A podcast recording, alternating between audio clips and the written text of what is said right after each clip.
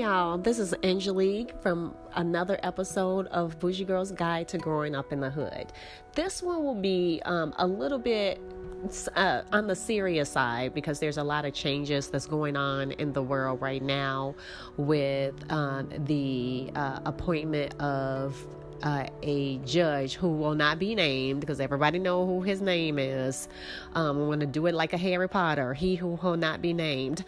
Um, there's a lot going on in the community, and I come from a hood of Chicago, and um, I am affected by Um, the the uh, shooting that took place four years ago um, with Laquan. Uh, he was shot sixteen times, if I am correct, um, and and the the police officer has been free for the last what four years, and he just got he just got uh, his sentence. I don't know how long he's going to be in there. I don't know, but.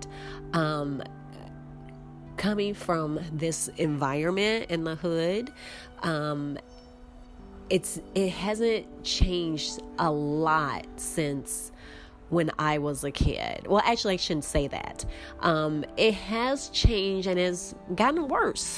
Honestly, it's gotten worse, um, and they're they're killing uh, they're killing black and brown men every day.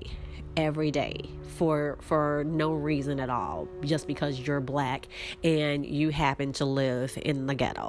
Okay, um, it is very it's very sad what's happening, um, but I just want I just want all my people, black, brown, white, Asian, everyone, everyone to know that we will get through this time.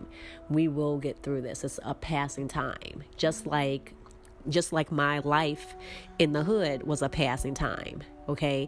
And you need to be there um, for you need to be there for your people. Uh, just like I am with for for my people, you know, regardless. You know, a, a bougie girl is here to help. Okay, and that's all I want to say on this episode. We just got to keep it moving. We got to keep pray, pray up if you are, if you believe, um, even if you don't believe, just, just meditate on it. Do something. Uh, God bless. Bye.